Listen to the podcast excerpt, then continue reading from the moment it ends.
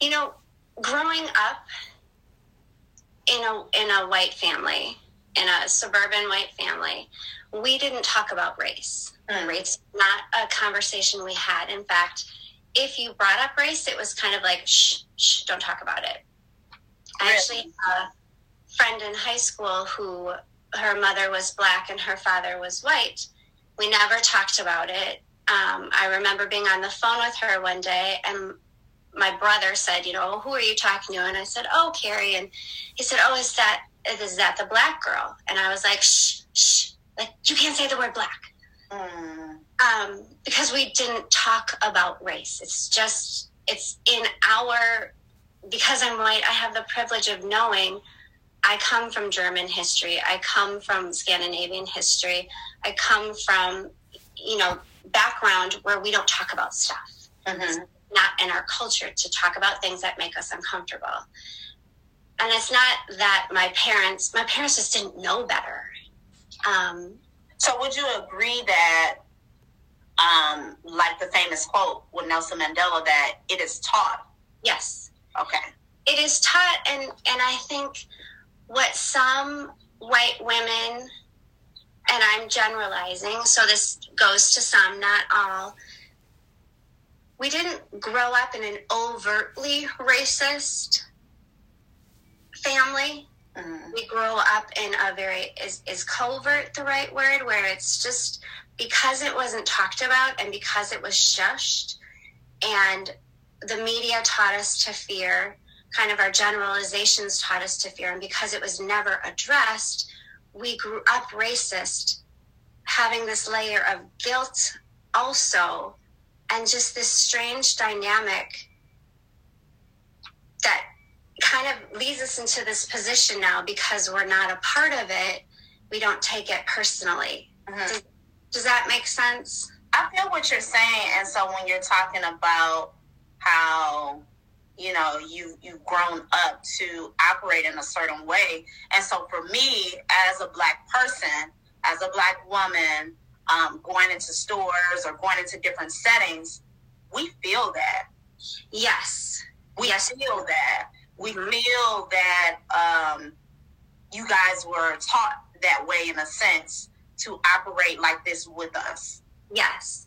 And I think that's where the confusion comes in for again generalizing white women because most of us didn't grow up in very vocally racist families mm-hmm. because it was so shush shush and avoided um, it's just so confusing where we are now that is not an excuse mm-hmm. by any way um, shape or form because we all have implicit bias you know it's within every single human being. It's just naturally in us.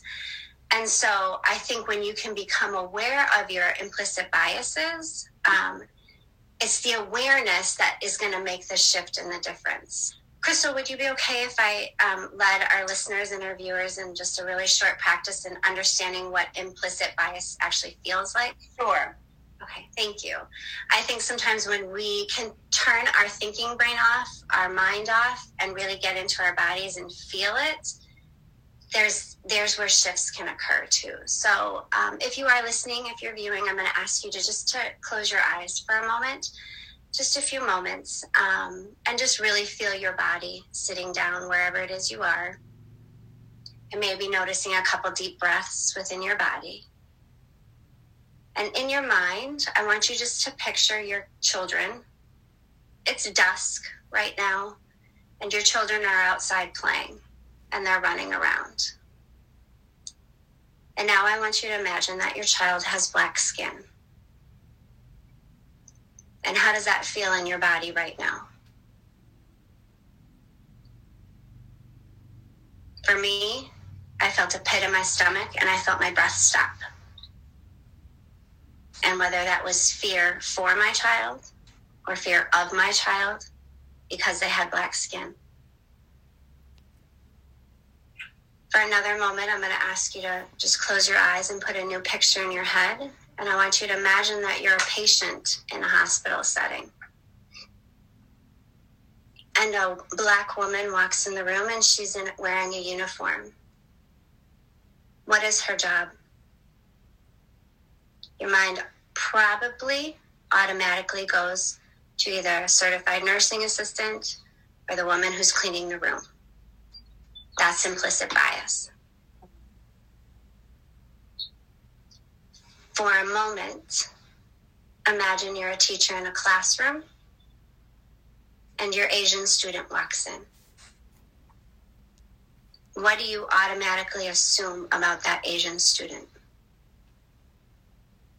Probably that they're really good in math. That's an implicit bias.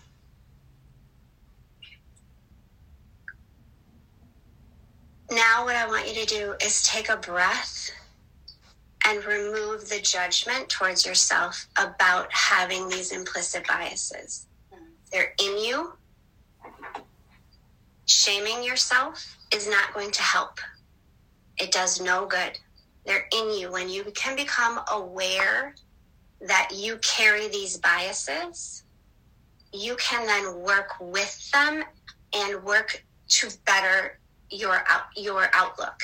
You are fully aware mm-hmm. what's going on. You're fully aware of what's happening, and it's wrong. Right. But when you were younger and you were in your parents' home, what was your thought process like? I think I was confused a lot because I, you know, we didn't talk about race, but yeah, we weren't racist. Mm-hmm. Um, because we donated money or because my parents worked or would mention a black colleague or someone that worked with them. But I also didn't understand why not that many black families lived in our neighborhood, why they lived in separate neighborhoods, um, and why we couldn't really talk about it. I guess it just, it was a very shameful feeling mm-hmm. um, that I just didn't understand. And so I went, I went and I became a teacher and I taught in the Milwaukee Public Schools. And um, that was my first time really being around many people of color. Um, and in fact, probably the very first honest conversation I had about race was with my four year old student, Chelsea. Won't never forget, said to me, Miss Molly, my grandma says I can't like you because you're white. Mm. And I remember thinking, all right, well, that that's your grandma's opinion and she has a right to her opinion and we had this conversation and we talked about our similarities we talked about our differences because around the age of four five six is when kids start to notice color differences mm-hmm. amongst people um, and that's the age I was teaching. And, you know, I just kind of said, well, what do you like about me? What do you not like about me? And, and you can make this decision. But I could tell it was very hard for her because she loved and respected her grandma. And I know she liked me. But I didn't want her to have to choose either. That's, That's not interesting. Like, yeah. We feel that we have to choose. Yeah. Yeah. And I I didn't want that for her either. Mm-hmm. It broke my heart for her. Um, and a little bit for me, but more her than me. Mm-hmm. And it started to open my eyes to, to bigger, the bigger picture of yeah. the world. So growing up, for me, it wasn't a thing of we don't talk about it. But it was mm-hmm. interesting. Um, because as a black person, one of the main um, things that you hear in a black home is that we have to work harder than you guys. We have to work harder than white people. So yeah. It's said differently in in our homes. Mm-hmm. Um, but I've often heard that, you know, and I've often, I, I think aside from hearing that, I felt that. Mm-hmm based off the treatment is yeah. I felt the twice as hard is what we have to do to either get to your level or get to a room or be a part of conversation, you know. And so that was one of the reoccurring messages that I think that Black America hears is that we have to work twice as hard. I don't think some of us even understood that fully, like what that looks like. We just yeah. know we had to work twice as hard. And we, and it's interesting because we're only a few years apart, I think. I think I'm a few years older than you, but we grew up with not understanding any of that. Mm. And not being aware. At least I can say for me and most of the women I grew up with in similar situations. And so that's a really foreign concept. Now I'm at an age where I can see that. I get that. Mm-hmm. It's not right. And so that's where that's where the you know like our our rage is, is creeping in, coming in because not only do we feel that we have to work twice as hard, or sometimes speak a certain way or dress a certain way. Mm-hmm. Um, but then on top of that, then we have to deal with racism. We have to deal with police brutality. Yeah. And so, I mean, it's, it's, it's, it's so much to carry. It's so much to carry, you know, as a black person. And, and so for us, it's just like, it's almost in a sense we kind of feel like, what do you guys have to carry? Because we have this, we have that, we have this. Right. And and the unfairness is so overbearing. It's so overbearing. Yes. Mm-hmm. I I think um, my best lesson was my my son Tomas, who is Guatemalan, so his skin is darker than ours. Um, he was adopted from Guatemala, and then we have two birth children who are white. Um, one day, Tomas was, I don't know, maybe seven or eight, and he was wearing his black hoodie. He loves hoodies. And he had a scowl on his face. And my heart in that moment sank. I got the pit in my stomach and I stopped breathing because I thought about those you know, handful of teenage boys that I saw in the mall who were black, who had the hoodies on or the hats and the scowls. And I thought, oh my God, you have been afraid of them based on really what the media has told you and the fact that you didn't talk about race growing up mm-hmm. For no reason they are babies, they are children, and someone needs to watch out for them. It's not just up to these black mothers and fathers anymore. It's not okay. Like, this, your burden should not be your burden alone. It should be shared by every single parent out there. Mm-hmm. And what do you feel, because you brought up the media, like, what do you feel about the media and its connection to how white people feel about black people and how black people feel about white people. Like, what do you think? How do you think it has has like you know escalated what the I, we've been experienced in white America and Black America? Right. I think um, there hasn't been enough positive representation for people of color at all and throughout media history, unless you're a phenomenal athlete or a phenomenal dancer of a person of color who is that, then they get good media recognition. But otherwise, it's really, you know, you could have a white suspect and a black suspect, the same crime, and the, just the photos themselves. The black suspect looks angry, and the white suspect doesn't. It's just it's been distorted i think over time which then like plays into the implicit bias of fear mm-hmm. um, and i'm just now seeing positive um, commercials you know black men putting pampers on their babies you know where has that been mm-hmm. for the mm-hmm. last 30 40 50 years now mm-hmm. they you know why are we i'm glad we're showing it now but it is a little too damn late. Let's this should have been going on, you know, 30 years ago. So, yes, I think the media plays into especially white people's psyches without them even realizing it. so like imaging and representation is is is so crucial for us in the black community because it, it's not always seen in the best light mm-hmm. and particularly in media correct because it's controlled you know mostly by people who do not look like us. Correct. Yes. Well, a really interesting thing that happened to me is when I when I started explaining that you and I met because I reached out to a number of black women about Beautycounter, Safer Beauty.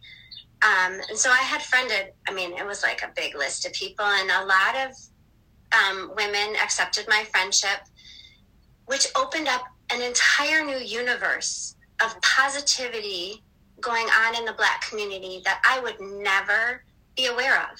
Had now, now what made you do that and have the courage to do that?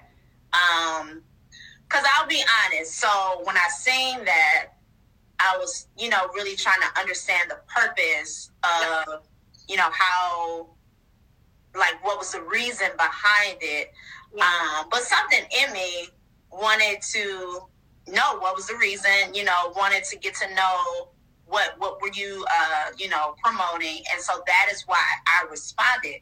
But i think naturally um, i probably would have brushed it off and i probably would have ignored it. So why did you feel the need to bridge this gap between white women and black women in the makeup arena um well, I think because first of all, it's funny that it's the makeup arena because I, I really don't do a lot, use a ton of makeup, but it's I had started representing this company that really um, pushes for safer beauty, um, and we're only like a seven, eight, nine year old company now. And when they started, it was really mainly for white women, of course, and that year they had really expanded their color line to include most shades, you know, as dark and as light as possible. And that's when I knew, like, okay, this is the right company. I wanna, I wanna stick with this. I wanna keep representing them and educate for them, and reach out to the Black community because right now no one in Milwaukee is aware of this. And I don't know why I did. I just was like, all right, I had a bee in my bonnet and was like, I'm just going to literally, friend, here's my message. I'm curious what you think about this and if this works in terms of the makeup. Um, that was kind of my tagline to, to see. Like, I'm not trying to sell this to you. I just want to know are we hitting the mark here in terms of coloring? Does this t- did, so did you get any um, like negative feedback, any pushback? Like, what? How did it go for you? Uh, surprisingly positive. Um, I would say, I in fact I met at I met a makeup artist who was willing to take all my makeup and try it and give me her honest opinions, and she was lovely and um, yeah, and people were always nothing but kind. If they weren't interested, they'd say, "I'm not interested. Thank you. Do not contact me again," mm-hmm. which I would respect if they were interested, they would we would usually have a nice dialogue um, via Facebook Messenger, and then it was you know we'd either share makeup or not. Um, so it was always very nicely welcomed. Mm-hmm. So, and I'm asking you this because you know I know sometimes we have that implicit bias of thinking a certain way about a particular person, and so did that make you? Feel even more comfortable with engaging with black people, specifically black women. Like, how did you feel after getting this particular response? Because it, you know, I'm comparing to what what you grew up with. Mm-hmm. You, you know, your foundation of like, we do not, you know, have these kind of conversations or things like that. And so now today you have built these relationships mm-hmm. with these black women how did that change your perspective about black people right I think what started to change my perspective was first of all my relationship with understanding myself. Mm. Starting there, um, and becoming aware of my implicit biases. Mm-hmm. And then when I become aware, I can catch myself. And so I really started putting that into practice. And that grew my confidence. The more confident and the more sure of myself I felt, and the more worthy I felt as a human being and as a woman, the more confident I was in reaching out to women who were different from me. Because mm-hmm. what I knew it was coming from an authentic, real place. It wasn't coming from i am trying to make money and mm-hmm. I want to be your ally. It was coming from a, I genuinely want to know are we doing good with these products? Like, is this the right, are we heading in the right direction or are we not? And so that um, outside and to be welcomed uh-huh. by a group of yeah. No, you can keep going. It just made me think of that is what the energy that I feel from you as to just being genuine. And yeah. you talking about knowing yourself. So from my end, I believe it's important too that the more that I know myself, who I am as a woman, who I am as a black woman, you know, um, that helps me to not be afraid to have conversations. First and foremost, with people who look like me. Yes. And then secondly, with people who don't look like me. Mm-hmm. Um, so I, I appreciate you tying that in and bringing that in because I think that's important, and that can that just shows um, the commonalities that we have of it's important to get to know yourself. Yes. It's very important to know yourself, know what's inside of you, know, you know, what know what your triggers are. Um, and so then that helps you to know how to engage with people. And so it it it, it brings it to what we why the reason why we're having this conversation today. We love ourselves. Mm-hmm. And, and so what's going on, it, it, it brings on a greater challenge to continue to love ourselves. Yes. And we know that there's white people who love our culture, but they can't handle our experience. Yes.